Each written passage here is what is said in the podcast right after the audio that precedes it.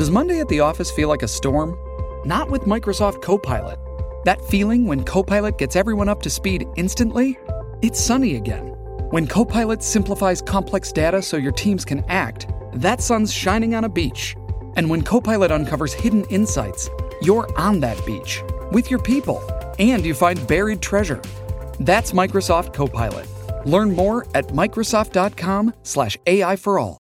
Gli anni 70 e 80 sono stati l'età dell'oro della commedia all'italiana, contraddistinta da grandissimi mattatori che sono entrati ormai nell'immaginario collettivo nostrano.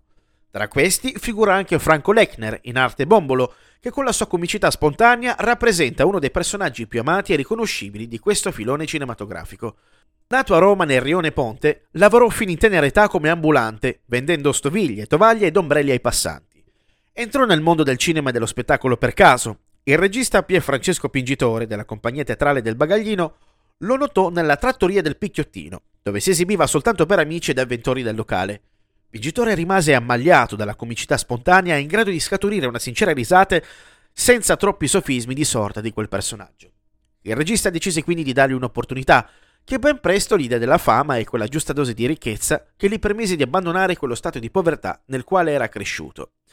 Nacque così il personaggio di Bombolo, soprannome con il quale era da sempre chiamato dagli amici del quartiere, nonché ispirato alla canzone omonima del 1932 composta dai musicisti e parolieri Marf e Vittorio Mascheroni. La sua comicità era caratterizzata da una mimica molto espressiva, dall'utilizzo dell'onomatopea, il celebre verso tse tse divenne un suo tratto distintivo, e dal linguaggio diretto e vernacolare. Era amico d'infanzia di Pippo Franco, che affiancò diversi film e spettacoli della Compagnia del Bagaglino, e divenne uno dei caratteristi più bravi e famosi del cinema italiano, facendo da spalla anche ad Enzo Cannavale e Thomas Millian.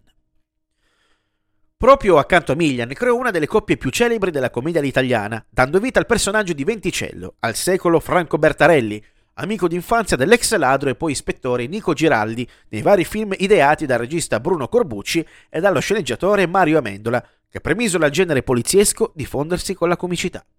Il ruolo di Bombolo in queste pellicole era per lo più quello del comprimario dell'attore protagonista, ma riusciva comunque a dare quel tocco di comicità unico che valeva da solo il prezzo del biglietto, nonché la visione del film.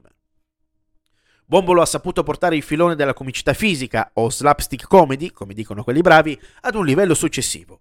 Viene ricordato, a ragione, come Ercore de Roma, personaggio in grado di dare vita ad una comicità che oggigiorno pare essersi incagliata in situazioni che, in fin dei conti, di comico non hanno nulla. Per carità, la comicità è una cosa molto soggettiva, ma senza ombra di dubbio, rivedendo oggi i film di Bombolo, che all'epoca venivano aspramente criticati da quei detrattori che pubblicamente li denigravano ma che segretamente gustavano, come da italica tradizione, viene la nostalgia per un modo di saper ridere diverso, in cui vi era una società ancora in grado di non prendersi così dannatamente sul serio e che sapeva apprezzare il valore di una risata appunto decore.